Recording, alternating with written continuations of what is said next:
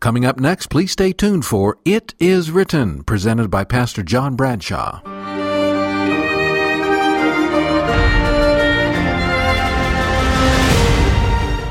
This is It Is Written. I'm John Bradshaw. Thanks for joining me. Some things take time.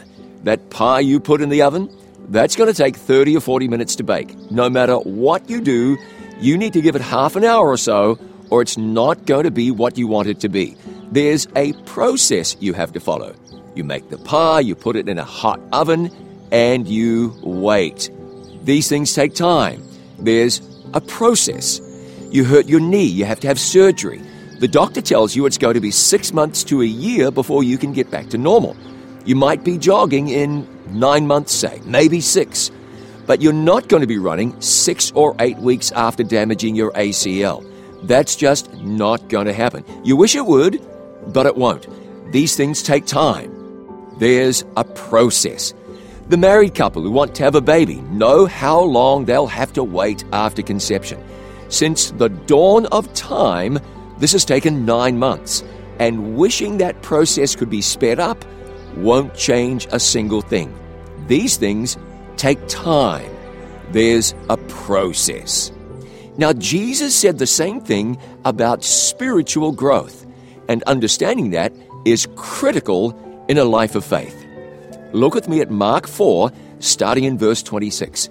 He said, The kingdom of God is as if a man should scatter seed on the ground, and should sleep by night and rise by day, and the seed should sprout and grow.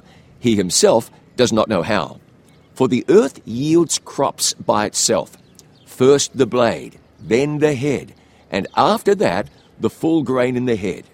But when the grain ripens, immediately he puts in the sickle because the harvest has come. Jesus is talking about spiritual growth, and he describes that process.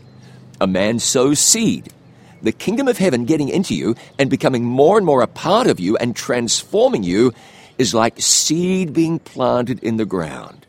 Now, every year, my wife and I grow a garden. It's not going to win any prizes. Sometimes garden might be too grand a word, to be honest.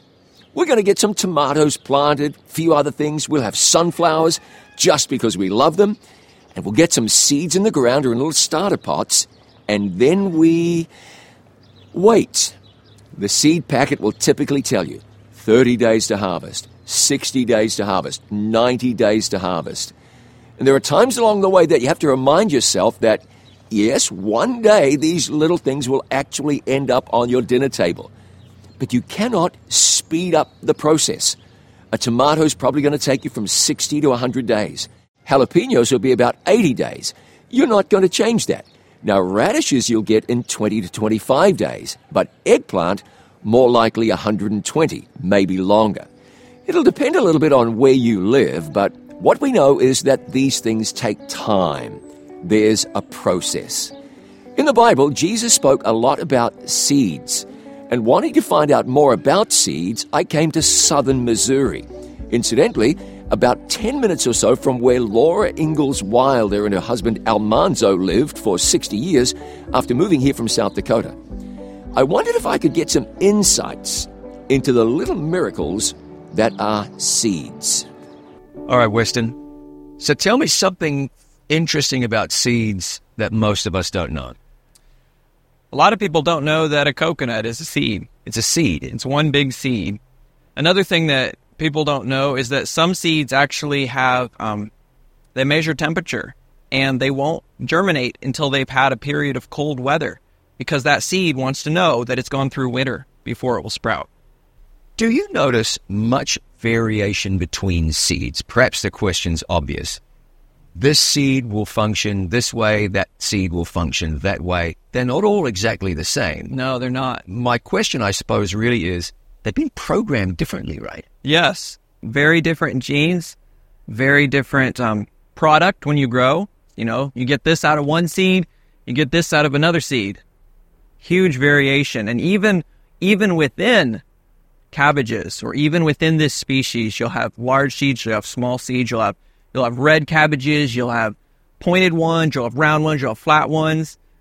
It's all in the the genes that are locked in that seed ready to ready to burst out. So this cabbage, it's a magnificent thing. What did it start off as? This cabbage started this past uh, late fall as one of these.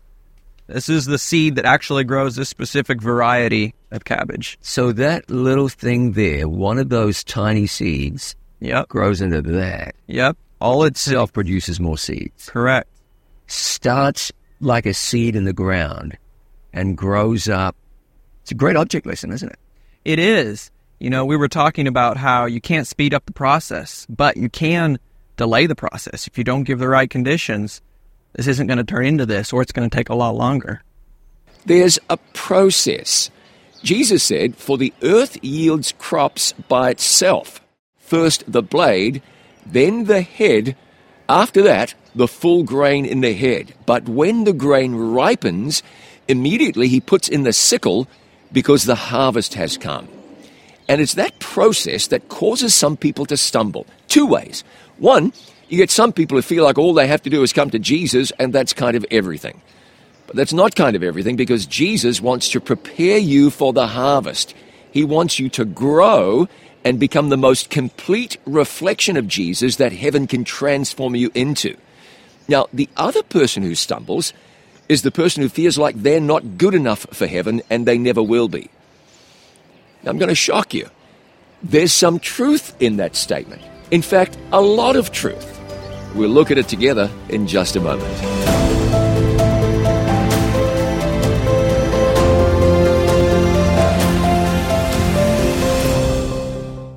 Today's free offer is Victorious Living a New Life in Jesus. You'll learn how to move beyond the mistakes of yesterday to experience victory today. To receive Victorious Living a New Life in Jesus, call 800 253 3000 right now. That's 800 253 3000 or visit us online at iiwoffer.com. Get this free resource now and enter into the life of victory God wants for you. 800 253 3000 or iiwoffer.com. Thanks for joining me on It Is Written. Did you ever meet someone who thought they could never be good enough for eternal life? You might have been one of those people. You might still be one. If that's the case, then this is a divine appointment. Notice what Jesus said in Mark chapter 4. He compared the kingdom of heaven, the work of God's saving grace, to a man planting seeds. Somehow, the man doesn't know how, the seed grows. Jesus said, The earth yields crops by itself. First, the blade appears, a little ribbon of green that pokes its head up out of the ground. At first, you can hardly see it. Then it grows, and the head of grain appears. Then the fully formed grain is in the head of the plant, and then it goes on to ripen and is ready for the harvest. And Jesus said, This is an illustration of how the kingdom of heaven works in a life. So here's what you've got to know, and you can learn this from horticulture. When you plant a seed in the ground, what happens? Well, usually what happens is completely invisible to the eye, but something is happening. Something transformational. Now let's apply this to somebody's life, maybe yours. You come to faith in Jesus and you're expecting what? Well, you have the absolute assurance of salvation through Jesus because of what he did for you when he died on the cross for your sins. You can have peace in your heart. But when you come to Jesus and you start to grow, what was it Jesus said? First, the blade. It's believed that the largest tree in the entire world right now, by volume, is the General Sherman, a giant sequoia growing in Sequoia National Park in California, just 25 miles or so as the crow flies from Mount Whitney, the tallest mountain in the lower 48. The General Sherman is 275 feet tall, three quarters of the length of a football field. It's 36 feet across at the base. The General Sherman has a volume of 52,500 cubic feet. By comparison, an 80 feet tall spruce tree is going to have a volume of around 100 feet. The General Sherman is gigantic. It's also 2,500 years old, or maybe older. It was growing when Jesus was on the earth. It may have been growing when Nebuchadnezzar invaded Jerusalem and took Daniel captive in 605 BC. It's really big, but it's been growing a long time. They say the tallest tree in the world is a tree called Hyperion, growing somewhere in Redwood National Park in northeastern California. At 380 feet tall, it's taller than the tallest building in Amarillo, Texas, and that's 31 stories. This is a really tall tree. And it's 800 years old. See, growth takes time. Both of those trees started really small, but just kept growing. And that's what you ought to do. I don't know where you are as a tree or maybe as a wheat plant. Maybe you're the blade, the ear, something else. But that's not what's most important. What's most important is that you keep on growing. Now, there are several things you want to do to ensure that you grow spiritually. First, put down roots into the Word of God. God's Word is alive. And if you get it into your mind, if you get it into your heart, it'll not only change you, but it will go on changing you. Trying to live a genuine Christian life without reading the Bible is like trying to make water run uphill. You just can't do it. You've got to get the Word of God into your mind. Read it, memorize it, read it some more, and believe it. Put a seed in the ground and it'll grow. Immerse yourself in the Word of God and you'll grow. No, you won't become Enoch overnight, but you'll be saved in Christ and you'll grow. Now, some people are frustrated by the fact that they make the same spiritual mistakes over and over again. Yes, that can be frustrating. But here's what you're going to do you're going to read the promises of God and bring them to Jesus and claim them. Peter wrote this 2 Peter 1, verse 4 By which have been given to us exceeding great and precious promises, that through these you may be partakers of the divine nature, having escaped the corruption that is in the world through lust. And keep in mind, this was written by a man who had failed Jesus spectacularly. So, you have an anger problem, you find a promise or a principle in the Bible that deals with that, and you bring it to God and you claim it. Start with Proverbs 15, verse 1. A soft answer turns away wrath, but a harsh word stirs up anger. You tell God you want that promise, that principle, carried out in your life. Tell God you're tired of losing your temper. Tell Him you don't want to.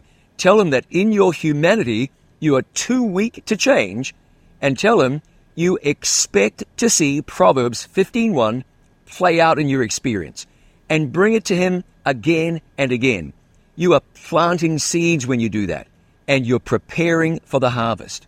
Or you could bring to God Ephesians 4 31 and 32. Let all bitterness, wrath, anger, clamor, and evil speaking be put away from you with all malice, and be kind to one another, tender hearted, forgiving one another, even as God in Christ forgave you. Tell God you're willing for that to be done in your life. James 1 verse 20. For the wrath of man does not produce the righteousness of God. Same again. Lord, I see that. I want that. Through your presence in my life, I believe I have that. Now, you're weak. Philippians 4:13 is for you. I can do all things through Christ who strengthens me. You're struggling to hold it together. Isaiah 40 verse 31. But they that wait upon the Lord shall renew their strength. They shall mount up with wings as eagles. They shall run and not be weary, and they shall walk and not faint. You are planting seeds and preparing for the harvest. You're bringing God His Word and telling Him you believe there's power in His Word to do what it says it can do, and that you're expecting to see that power unleashed in your life. And now you're going to start getting over some of those humps in your Christian experience.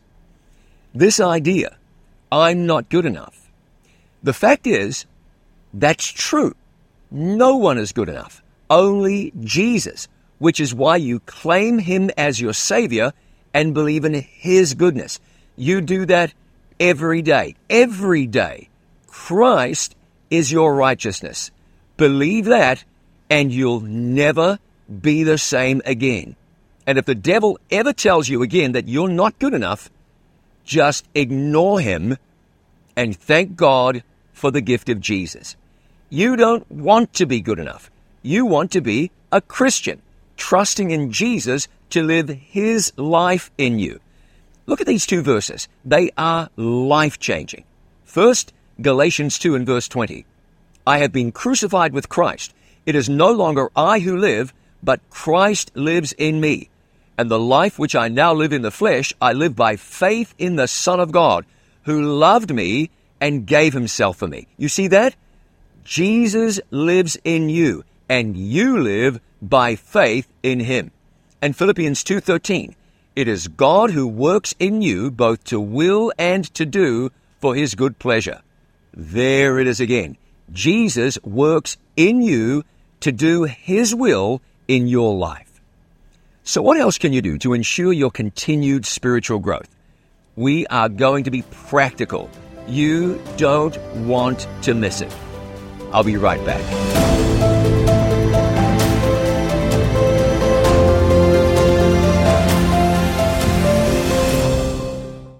Thank you for remembering that It Is Written exists because of the kindness of people just like you.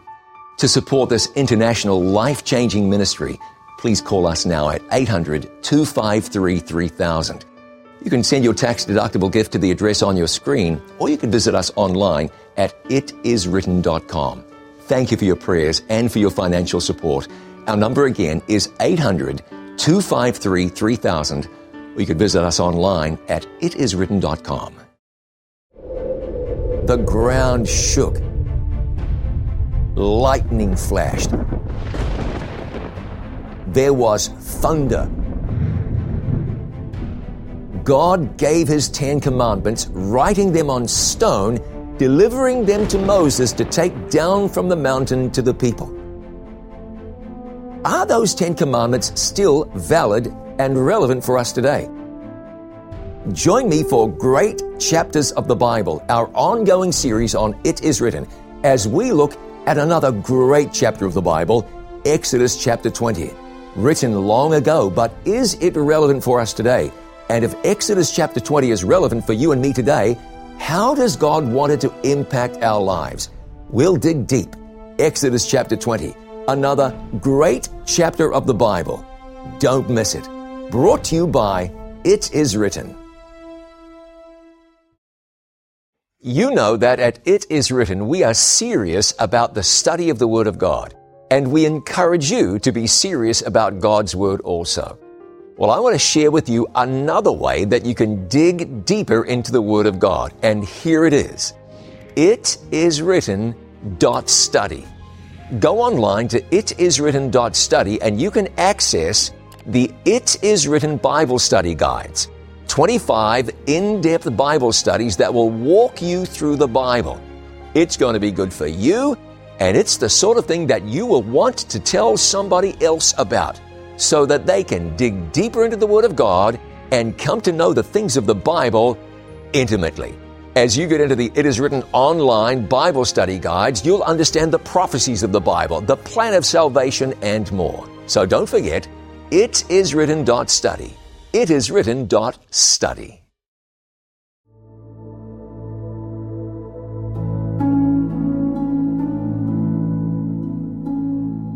If you want to grow spiritually, you read the Bible. You get the Word of God into your heart. As David wrote in Psalm 119, Your Word have I hidden in my heart that I might not sin against you. There is power in God's Word to keep you from falling into sin, but it can't keep you if it's not within you. You want to take time to pray, spend time in God's presence, surrender your life to Him, connect with Him. Do that and you're going to grow. And remember that while it's important that you ask for things in prayer, prayer is really you and God coming into harmony, joining as one. It's a meeting of minds. Let that be your focus and you'll grow. If you're just bringing God a shopping list every time you pray, you're missing something. Far too many people aren't praying. Maybe it's because we live in a drive through, fast food, instant everything world that people figure they can microwave their prayer life. You really cannot. Prayer takes time. If you're going to pray a one or two minute prayer, you're going to be a one or two minute Christian. You're just stunting your spiritual growth. You've got so much to talk to God about. So take as much time as you reasonably can and communicate with God. Spend time in His presence. Then your spiritual life will take off because you've begun to pray like you should. Since the pandemic, more and more people are staying away from church. Now, if you have to, you have to. But if you don't have to, you don't want to. Attending church is an important part of spiritual growth. Now, if church for you is just a show where you enjoy a performance by the musicians, then another performance by the preacher, yeah, that's not healthy. But if you're going to worship God, to grow your faith, to be part of a body of believers that has a mission, a purpose, if you're a producer rather than a consumer, you're going to experience growth.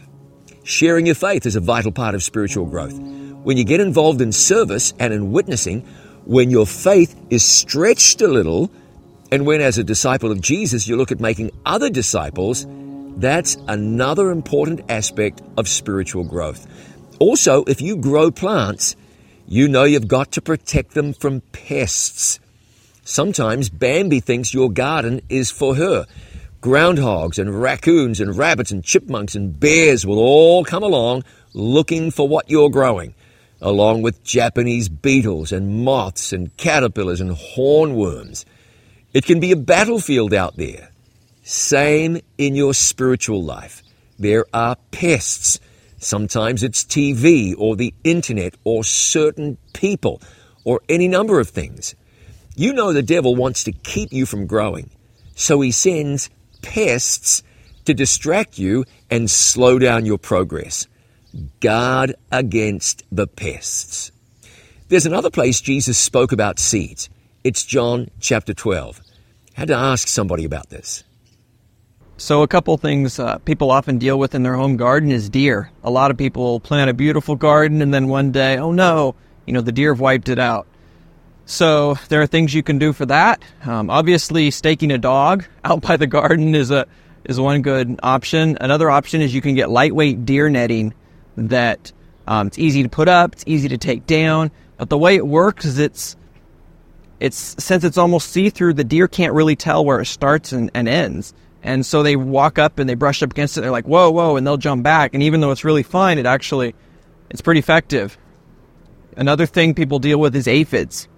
And aphids are something that can be helped with beneficial insects. Like in our greenhouses, works really well in a greenhouse. You've got a closed in environment. We release thousands of ladybugs. And the ladybugs feed on the aphids that helps to reduce the aphid population. And there are other beneficials we use, such as uh, predatory wasps that, that parasitize the aphids.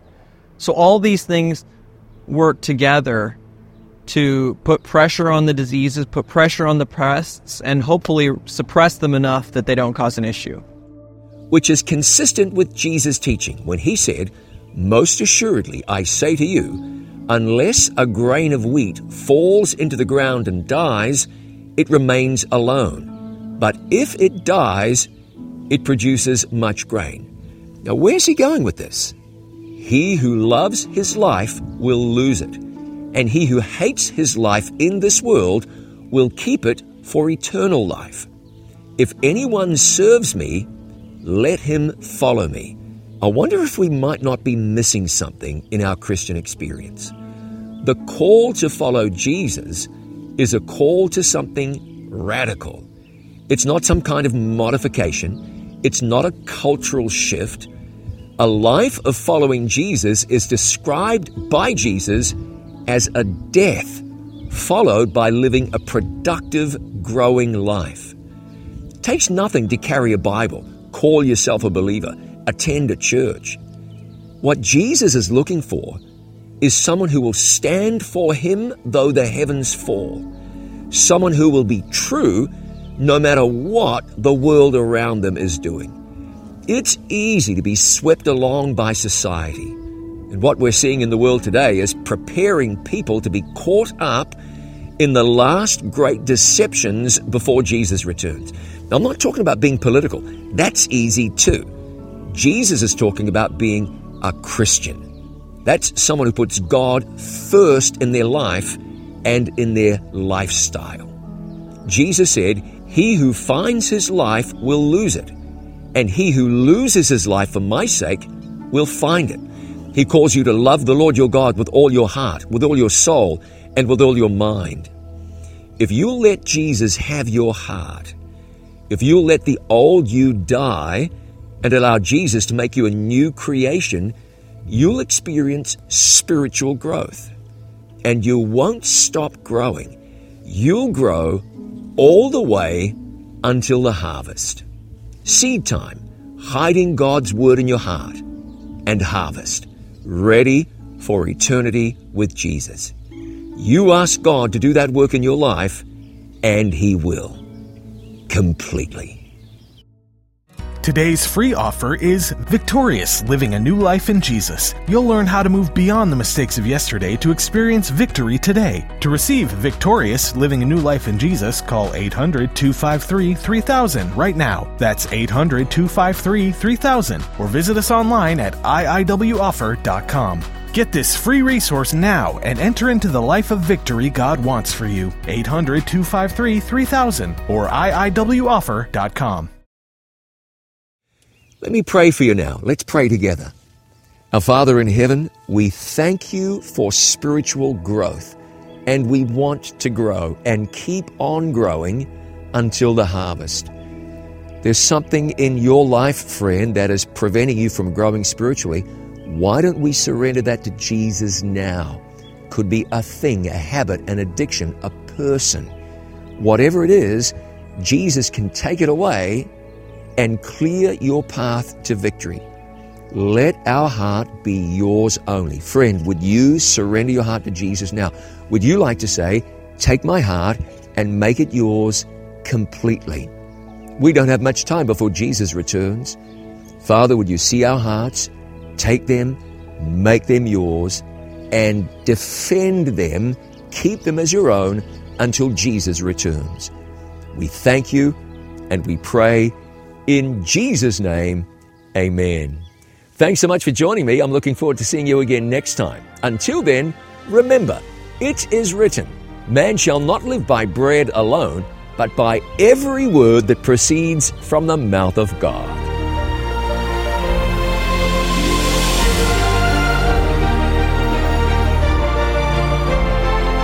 You've been listening to It Is Written, presented by Pastor John Bradshaw.